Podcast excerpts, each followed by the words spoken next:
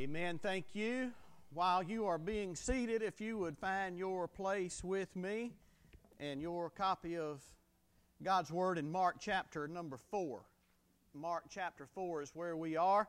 So if you're following along in an old fashioned book, Mark 4. If you are doing it on your technology and device, Mark chapter 4. I'd like to know how many of you have a book? Hold it up. Whoa, look at that. Now, how many of you have a device? Hold it up. Uh huh. We see who the techies are, don't we? All right. Good. Good. Yeah, some of you have both. That's probably what. okay, here we go. Uh, you know, we have been preaching through Mark's gospel for the past several weeks, and today we find ourselves in Mark chapter 4. I'm going to begin reading in verse 35. And for those of you who are keeping score, you immediately notice something. What do you notice? I skipped. I really did. And it's not because there's nothing in there, there is a lot. As a matter of fact, the Lord has already put together a message for me out of those last two kingdom parables in Mark chapter 4, starting at verse 26 through 34. But you know, sometimes you just feel like you've been in parables for a while, you need to move. So I want to really keep it moving and not bog us down. So, Lord willing, there will be a time when I go back and fill in that blank. But today I want us to get to this story uh, found in Mark chapter 4, verses 35 through 41. So here we go. Beginning in verse number 35, the Bible says, as Mark records his gospel, on that day when evening came, he, that is Jesus, said to them, let us go over to the other side. Leaving the crowd, they took him along with them in the boat just as he was, and other boats were with him. And there arose a fierce gale of wind, and the waves were breaking over the boat so much that the boat was already filling up. Jesus himself was in the stern, asleep on the cushion. And they woke him and said to him, Teacher, do you not care that we are perishing? And he got up and rebuked the wind and said to the sea, Hush, be still. And the wind died down, and it became perfectly calm. And he said to them, Why are you afraid? How is it that you, and you could insert this word still, have no faith. They became very much afraid and said to one another, Who then is this that even the wind and the sea obey him? I'll speak to you on this subject for a little while this morning. Totally blown away. And there is a pun intended here because these guys were almost blown away in two senses. They were almost blown away because of the storm and that they encountered while traversing the Sea of Galilee. But then they were totally blown away spiritually as they encountered the power of the one who was with them asleep in the rear of the boat. Totally blown away. Have you ever been just blown away? Physically or spiritually? I mean, we can all relate to what Mark is saying here about a fierce gale. We're talking about hurricane force winds. And if you were around here in October of 2018, you know what that's like. But even more importantly, have you ever just had your mind totally blown because of something that God did? That was totally outside the realm of what you expected, something you had never contemplated, that comes almost from left field and takes you so off guard that you have no pattern, you have no standard by which to measure it, and it just totally blows your mind. Well, that's what we're talking about in this storm. Totally blown away. Notice something here first. I think the, the stage needs to be set a little bit before we delve into it. I think we need to see that these disciples were going somewhere. And they weren't going somewhere just because they had a strange desire to go. They were going somewhere because the Master had asked them to go. So here they were on a journey. And more specifically, they didn't just strike out on their own, they were on the journey with Jesus. Now, boy, if that's not a picture of life, I don't know what is. Because life for a believer is just that it is a journey with the Lord Jesus Christ. So let's start right there and look at several things that this text has to say to us today. First thing I think it points out is that on the journey with Jesus, your destination is certain. It's certain. You can say it like this On the journey with Jesus, your destination is guaranteed. Now, notice what it is that the Bible says here. Jesus said to them in verse number 35, Let us go over to the other side. Now, friends, that ought to give us a tremendous amount of faith right there. He said, Let us go over to the other side. Now, he did not say, Let us get in this boat, and the first time we encounter danger, we're going to sink and die in the middle of the lake. That's not what he said. He said, Let us go to the other side. So, the first thing those boys should have picked up was that Jesus said, We're going to the other side We're not going to go halfway and fall apart. We're not going to go halfway and fizzle out because it gets so tough. We'd rather just turn around and go back to where we were. We are going somewhere and we are going to get there. Let us go to the other side. Now, believer, let me say to you here's one of the wonderful truths of, of, of, of, of Christianity. If you are on the journey with Jesus, just mark it down. Your destination is certain. And I hear so many folk today talk about this when you ask them about where they're going. And ultimately, you know, we're talking about the other side, uh, the sweet by and by. We're talking about heaven. And so many people have this mentality. When you ask them, hey, do you know for certain you have eternal life and that you'll go to heaven when you die? Well, I hope so. Well, I think so. Well, there's a good chance. Well, the Bible doesn't give any credence to that type of language at all. As a matter of fact, John wrote a book in the end of the Bible, and he says, My little children, I have written these things unto you that you may think, hope, know, that you may know that you have eternal life. So here's some good news. If you've been born again, there's not one thing you can do to sink this ship before you get to the other side. Hey, you are going to get there. That's all there is to it. Your destiny is certain. It has very little to do with you, and it has everything to do with Him. He is going to get you there if you are on this journey with Jesus. But let's, let's not talk about the sweet by and by. Let's talk about the here and now. Because do you know that there is a destination for you in this life? Oh, hear me. God didn't just save you for you to stay where you are. God didn't save you for you to stay like you are. This road of salvation is very much a journey.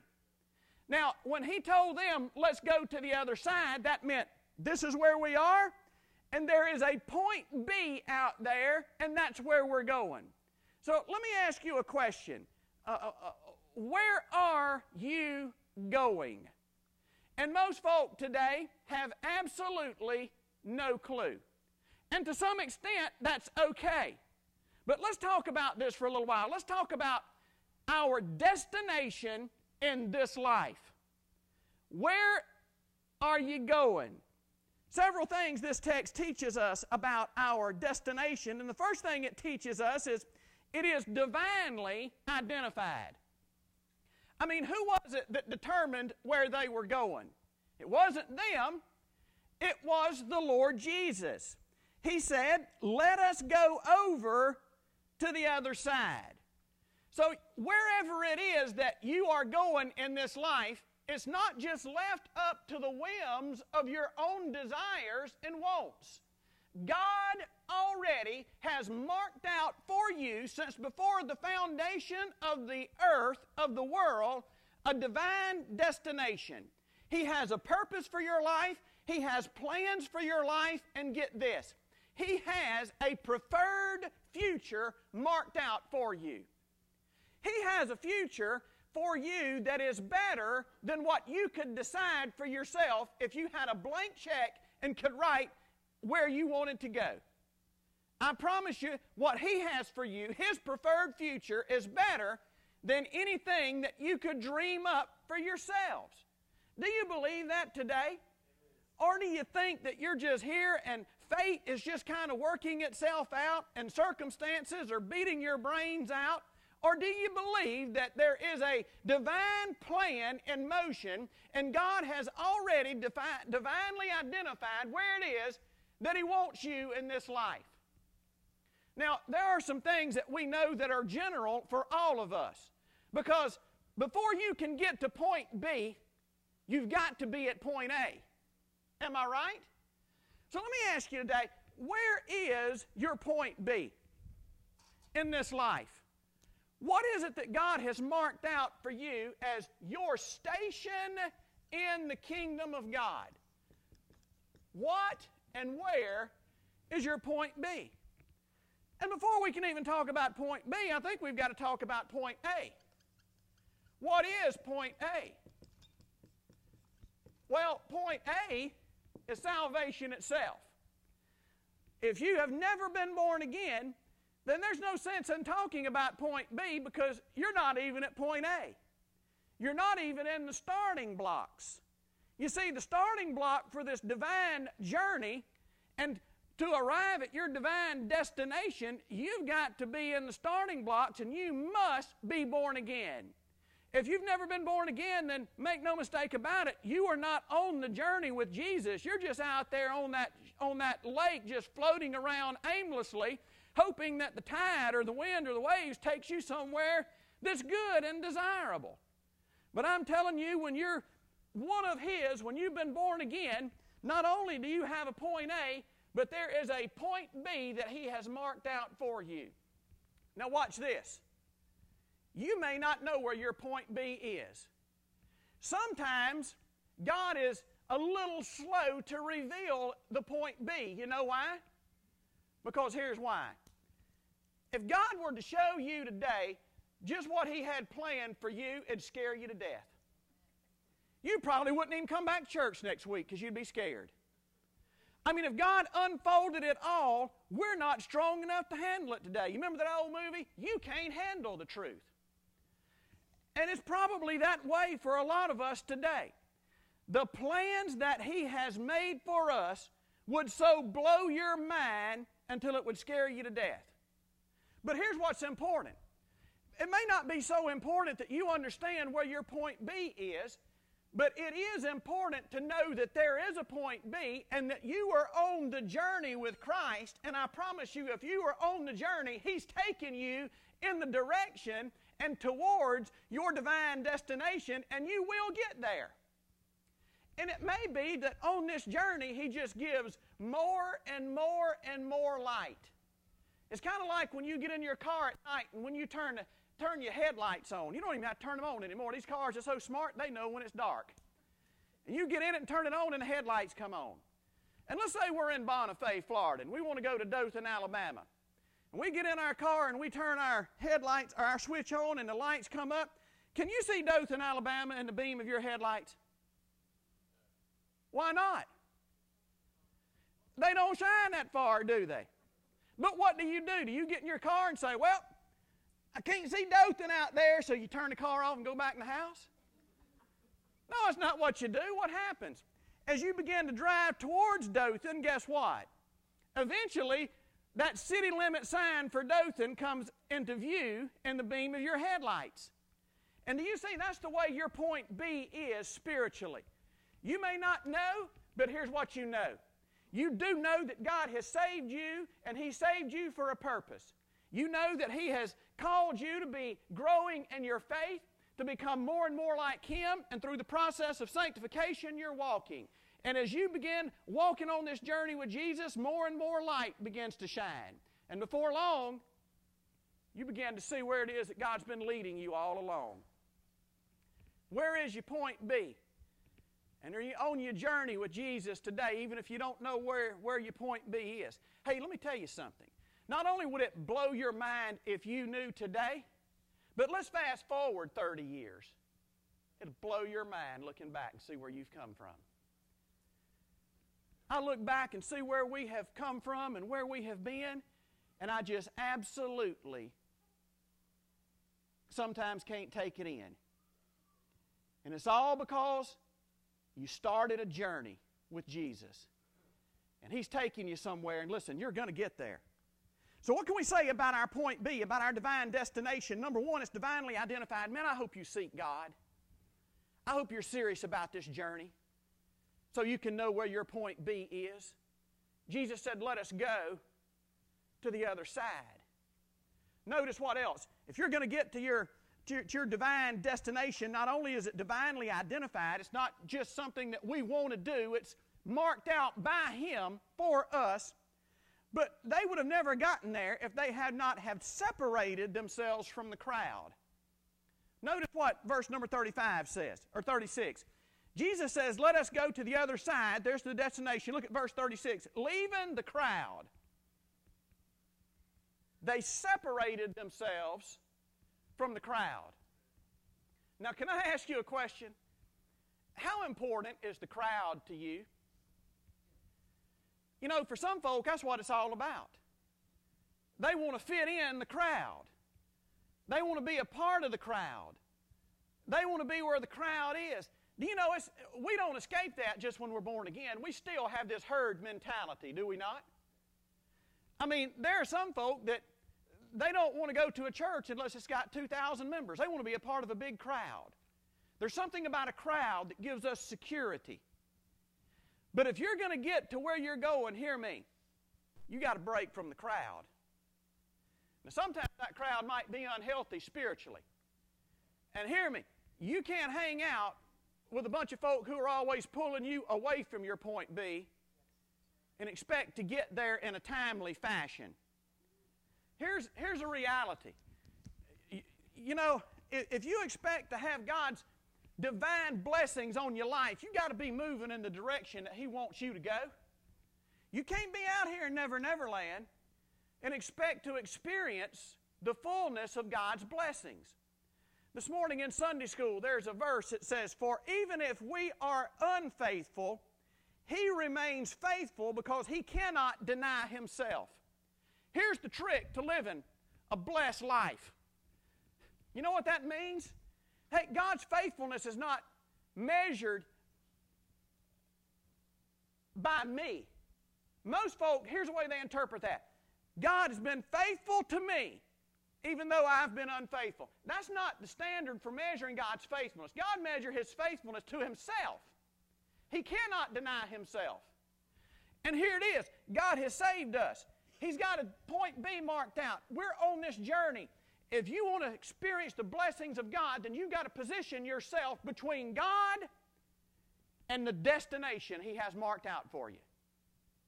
And when you do that, you are in the crosshairs of divine blessing. And then you see, you are not asking God to bless what you're doing, you are doing what God's blessing. Because He cannot deny Himself. But can I be honest with you? Too many times we find ourselves wandering around way out here in left field, wondering why God's not blessing us. God cannot deny Himself. We're on this journey headed to point B. You're in the crosshairs of God's scope. And you can expect to experience the blessings of God. Look at here. How did these boys get to that destination? They had to separate themselves from the crowd. Well, notice number next. Not only is that point B, our divine destination, divinely identified, not only did they separate themselves from the crowd, but verse 36 tells us they accepted him on his terms. Now check this out. This has always bothered me because it looks like it just don't fit in the verse. Mark, why'd you include this? Look with me. Leaving the crowd, they took him along with them in the boat. Now here's what, here's what bothers me just as he was. You know, we got an old song that we used to sing all the time in church for invitation, and we, we'd sing 400 verses of it till somebody came, by golly. just as I am. You know, it's really not about just as I am, it's about just as He is. We don't, you know, uh, uh, this is not a cafeteria plan where we pick and choose what we like about Jesus and accept that and leave the rest off. Uh, you either take all of Him just as He is or you take nothing. So here's what I think, here's what I think they're saying here. I think Mark's telling us that they accept Him on His terms. Now that raises a question what could have been his terms? Why did Mark feel it necessary to put that little tidbit of information in there that they accepted him or they took him along just as he was? Well, here it is. I want you to see this. Notice, notice this. Look at what Mark says in verse number, number 30, 35. Mark makes it a point to say, on that day. So all this is happening on the same day that Mark is talking about here. What was that day? Well, let me just back up a little bit with you and, and notice chapter number 3. Notice what all has went on on this very day. Starting in verse number 20. The Bible says that he came home and the crowd gathered again to such an extent that he couldn't even eat. He couldn't even eat. So he'd been teaching crowds already that day, and they were crowding in on him and demanding so much of his time that he couldn't even stop and get a peanut butter and jelly sandwich. Now, notice what happens next. After that, the scribes began to, to, to, to, to heckle him as they were always doing, and they began to say that he was, he was inhabited by a demon and he was casting out demons by the power of Satan. So he has a very intense confrontation with the religious leaders, and it was so tense that you can almost cut the tension with a knife in that passage. Not only did he have a confrontation with the religious leaders, but next thing, his mama and his brothers and sisters come to Baker act him because they think he's lost his mind. So here's just a typical day for him. And then after that, he retreats again and begins to teach in parables and his bone-headed disciples doesn't get it and he says how can y'all not understand this so he's been doing this all day long and now he's standing on the seashore and he wants to go to the other side and he says boys bring the boats and let's go to the other side but here was the deal those guys were seasoned fishermen and you know they probably didn't let anybody ride free if you got on that boat there was something for you to do because hear me that boat didn't have two, 300 horsepower Mercuries hanging off the back of it. You know what I'm saying? If it was going to get there and it was calm, that means we got to have all oars in the water. So that's fine. We'll go over there, but everybody's going to work. Well, Jesus is exhausted by now. So I imagine what's not in the story is Jesus is just absolutely frazzled. Can I say to you that nothing will wear you out like ministry? Hear me. I know what work is. I, you know, I still work today. I mean, I, will be on a piece of heavy equipment in the morning doing something, and, you know, what I start out to do won't be what I finish doing because there'll be so many problems that arise. You know what I'm saying? I know what hard work is. But can I say to you, I, man, I, I have done some hard I, I have been a roofer in August on the coast of Mississippi. I know what it is to be tired. But I'm here to tell you that nothing will zap you like ministry. Nothing. The reason being is because every part of the human constituency is involved in ministry.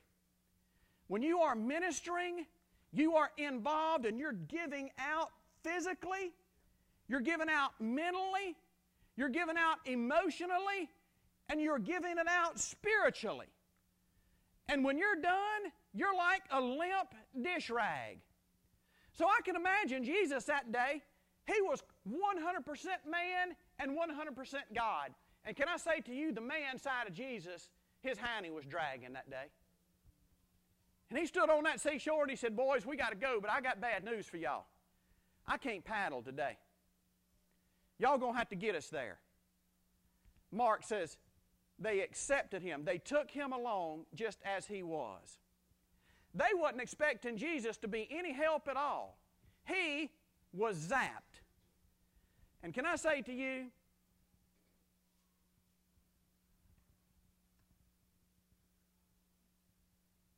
I know a lot of people that put conditions on God. God, I'll do this if you'll do that. Can I say that's not going to get you very far down the road to your divine destination? You accept Him as He is. No expectations. You do it simply because He said do it. So they took Him just as He was. Well, if you're going to get to your divine destination, let's get back to our source here. Understand it's divinely identified. You've got to separate yourself from the crowd. You accept him on his terms, and then look at look what's next. It's almost like all of this. You can tell this is an eyewitness account. He's not making this up. He's getting it straight from Peter. And notice what he says in verse number 36. And, and it's just kind of stuck out there, and you wonder, what, how does this matter? It says, and other boats were with him. So you know it's an eyewitness account. So here's Peter and James and John's boat. Jesus is in it, and the rest of the disciples, and there are other boats with him. What is he telling us? Here's what he's saying. When you are on the journey with Jesus, and when you know where you're going, just mark it down. Other people will always follow. They'll always follow. Can I say to you today that people are like a sheep without a shepherd? Just kind of wandering around. And there is something about somebody who has been born again. They realize that life is just not left up to me to live and do whatever I want to do and ask God to bless it, but it's a journey of me getting from point A to point B. And there's something about people who know that they know that they've been saved and they know that they know that God is moving them toward a destination, they know where they're going, those type of people will always attract fellowship. There's just something about it. And here they were with a whole lot of other people following, following them. Can I say to you that if you've been born again and you know where you're going, you are a leader. So the question becomes who's following me today? Is anybody following me? And if nobody's following you, it's probably because nobody has certainty to know that you know where you're going. You ever been like that? You ever been in, in your car and you were not in your home turf and somebody said, Well, just follow me. And you start following them and they start driving around turning corners and taking blocks and going around in circles, and you begin to ask yourself, do they really know where they're going? and should I not just put this in Google Maps and let my GPS take me there? Because obviously they don't know how to get there. Hey, man, if, if that's the image that we are projecting today as believers, that we really don't know where we're going, that there's no sense of destination in my life, that there's no goal, and there's no sense of urgency for me to get there, guess what? Nobody's going to follow me. John Maxwell says, He that thinks he leads and no one follows only taketh a walk. There's a lot of folk today just taking a walk, and it might be because we're not convinced ourselves of where we're going. Or do you know some people like this? Oh, you ask them, yeah, they know they've been saved, they know where they're going, but they go as hard as they can this way for two or three weeks, and then they turn around and they go as hard as they can this way for two or three weeks all over the place. Nobody's going to follow that. So here's the deal if you're going to get there, you got to know where you're going. That's divinely identified for you. Got to separate yourself from the crowd. Take him on his terms. And then others will always follow. Well, these boys were blown away. They were blown away because on the journey with Jesus, your destination is certain. Number two, they were blown away because on the journey with Jesus, your problems are simply platforms from which He can display His sovereignty. Now, look, I just said a mouthful right there. Let me slow it down and run it by you again with a limp. Maybe you'll catch it.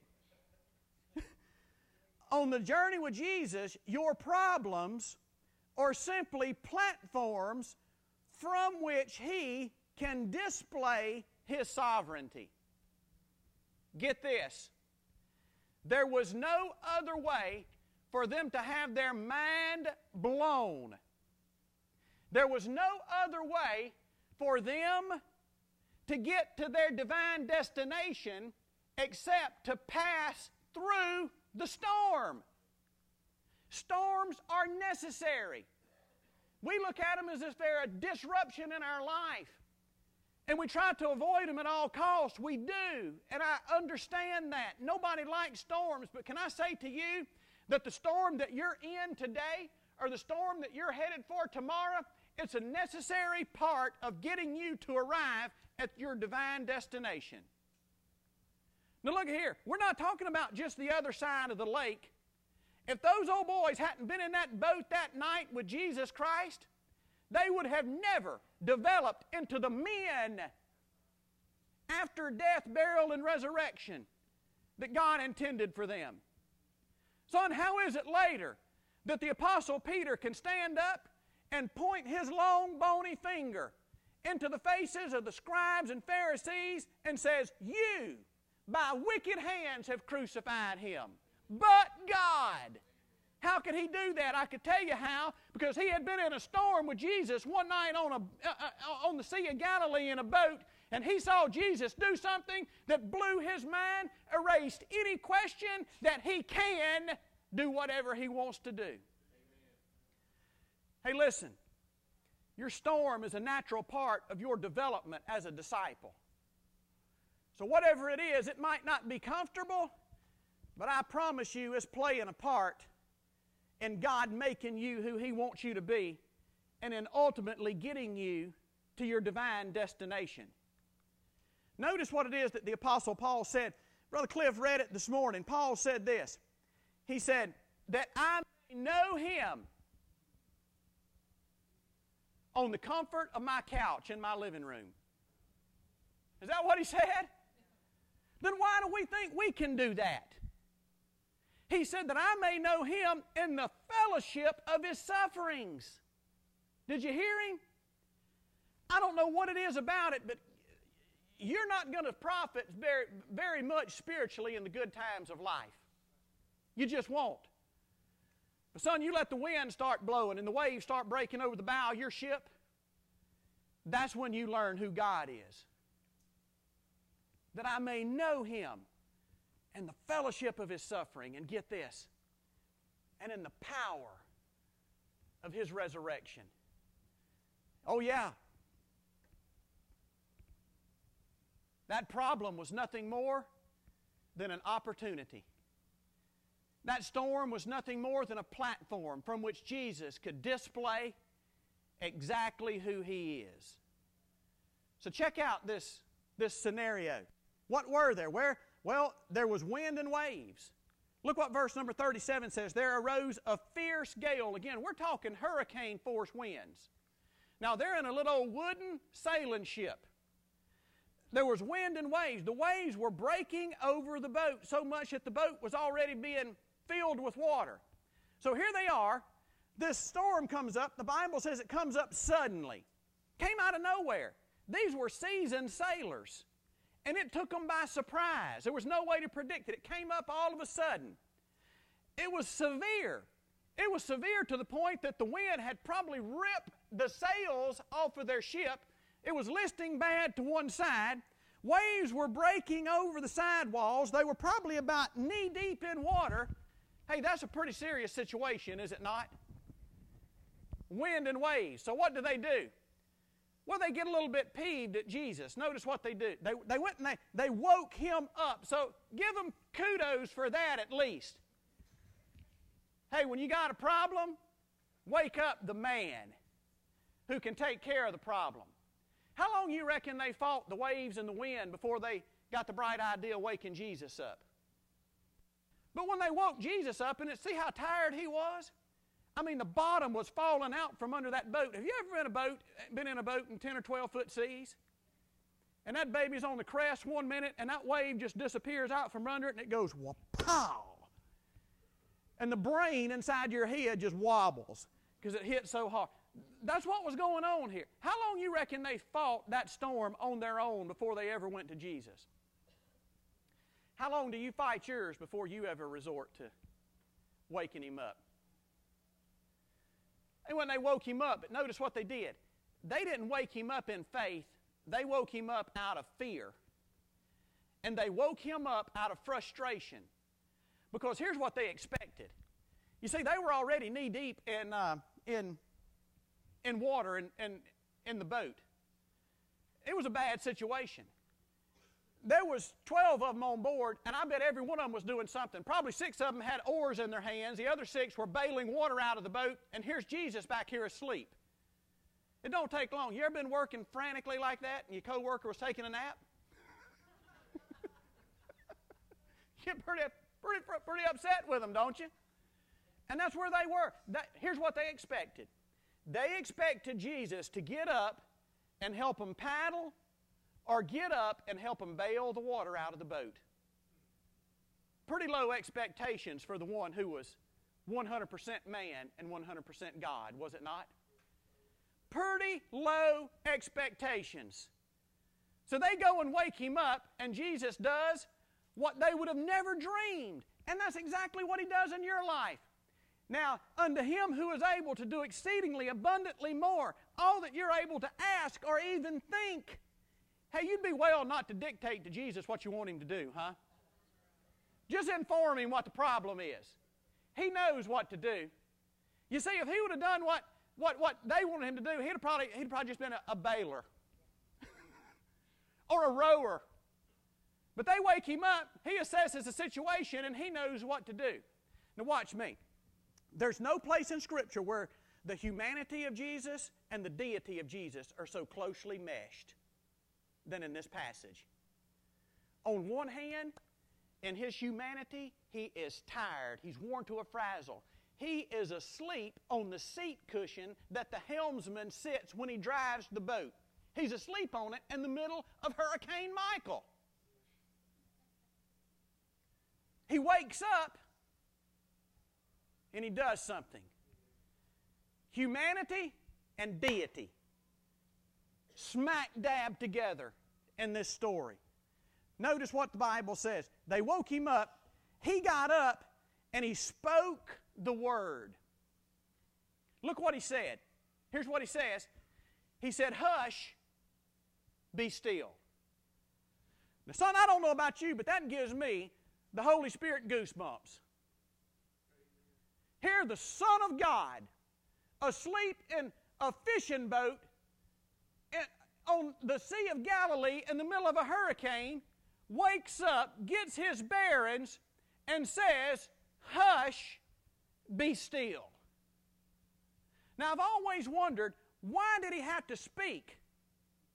The wind can't hear him, the waves can't hear him. That's an inanimate entity, is it not? Why does God speak at all? And here's why He speaks He speaks so that you and I can know the intentions of His heart. He didn't have to say anything. He could have got up and just thought in his mind, stop it. And son, I'm telling you, the very next nanosecond, you'd have heard crickets chirping. That's who we're dealing with. All he's got to do is think the thought, and it's immediately done. But he got up, and for the benefit of them and for the benefit of us, he spoke the word, and when he speaks the word, his will is immediately done. Now, can you imagine? Can you imagine? The hair on your head is parted like this from the wind. You look like the hood ornament on a 67 Buick, you know? I mean, you're like this. he gets up and says, Hush, be still. And the next thing you feel is your hair fall back down on your neck. My gosh, how does that happen? Well, let me hasten on to my next point, and I think we'll explain how. On the journey with Jesus, your problems are simply platforms from which He can display His sovereignty. If there was never a storm, they would have never known that He's the master of the wind. You hear me? Your problems are the same way. If you weren't going through what you're going through today, you wouldn't know near as much about God as you do. Number next, on the journey with Jesus, we should be regularly shocked. Shocked blown away. Hey, when was the last time you had your mind blown by the immensity of Jesus Christ? And can I say, if He hadn't got in your business and blew your mind lately, probably because you're trying to experience it on the couch. Maybe you're off out there in left field instead of on a straight line journey between point A and point B. Son, when you're, when you're on that journey, you'll get your mind blown regularly. I wish I had the time to tell you how God's blown my mind recently. But if I get started, we'll be here till way after lunch. On the journey with Jesus, we should regularly be shocked. Now, there's two things in here I think that should give us a hint why we should be shocked. Number one, we should be shocked because of our own incompetency. our own incompetency. Why do you think those boys were afraid? Note, look, look what the Bible says. The Bible says he spoke to the wind, it died down, became perfectly calm. The, the, the lake went from eight foot seas to you could fly fish on it. It's glass. He said to them, Why are you afraid? How is it that you have no faith? And look now, they became very much afraid. They are more afraid now of him than they were of the storm. Who is this that we've got in our boat? I mean, you can understand somebody speaking to a demon and him obeying, right? I mean, Dane Caldwell has spoken to demons and they responded. That's no big deal. A demon is a living being, he can respond. But the wind, that's inanimate. There was nothing that they could do to explain this. Here he is, speaking to the wind. Who is this? that even the wind and the sea obey him. And here they are, very much afraid. You know why they're afraid? They're afraid because they realize how incompetent they are. Popular theology today, hear me, makes Jesus to be your equal. He's your chummy, chummy, good buddy. But I want to tell you something. He is the God of all glory. He is omnipotent. He is omnipresent. He is omniscient. He is the creator God of everything that there is. And now they're beginning to realize how incompetent they are. They couldn't even have enough faith in Him to know that He can handle this. Hey, if, you're th- if you think you're doing pretty good in, in faith, can I say it's because you're comparing yourself to the wrong standard? You compare yourself to me, or you compare yourself to somebody who's less than you, and we always do. We normally compare ourselves to somebody who's lower than we are, inferior to not where we are in faith. It makes us feel good about how far along we are. But I'm telling you, if you think you're doing pretty good, it's because you ain't comparing yourself to the Lord. You compare yourself to Him, and you realize that you are such a weenie that you don't even deserve a hiccup, let alone anything else. So they were shocked because of their incompa- because of their incompetence, incompetency. But number two, they were shocked because of his incomprehensibility. That's a big word. Look, Will wrote it on the board for you. Incomprehensibility. They are understanding that this fisherman or this carpenter from Nazareth and isn't amazing? There were seasoned fishermen in that boat, and they were scared to death. And there's a carpenter in there, and he's at perfect peace, sleeping on the cushion. They beginning to understand this carpenter is a little bit more than just a carpenter from Nazareth. He is God in the flesh. He gets up and he speaks to the wind that he created, and it immediately obeys.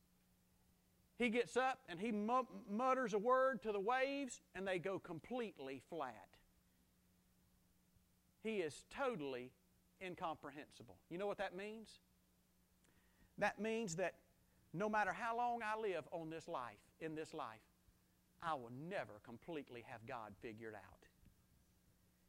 He's bigger than I am. He's bigger than you are. And the basis of worship the basis of worship is wonder. You know what wonder does? It makes your jaw drop open. And those old boys that day had their bottom jaw on the bottom floor of that boat saying, My God in heaven, who is this? So let me ask you today where are you on this journey? Because here's the reality you're either in a storm today, you're just coming out of one, or you're headed for one. And that storm is a necessary part of you getting from point A to point B.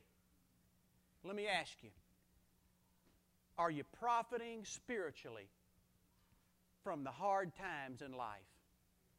And if not, friend, the reason you're not is because you're out in left field. You see, a storm without Jesus is just a storm. But a storm with Him is simply a platform from which He can display His power in your life. In Jesus' name, get a compass heading on your point B and come dead in line with it from where you are today. And you'll be amazed what God does in your life. Would you stand with me, please? Father in heaven, thank you for your word. Thank you for the truth of the fact that there's not one thing that can keep us from arriving at our divine.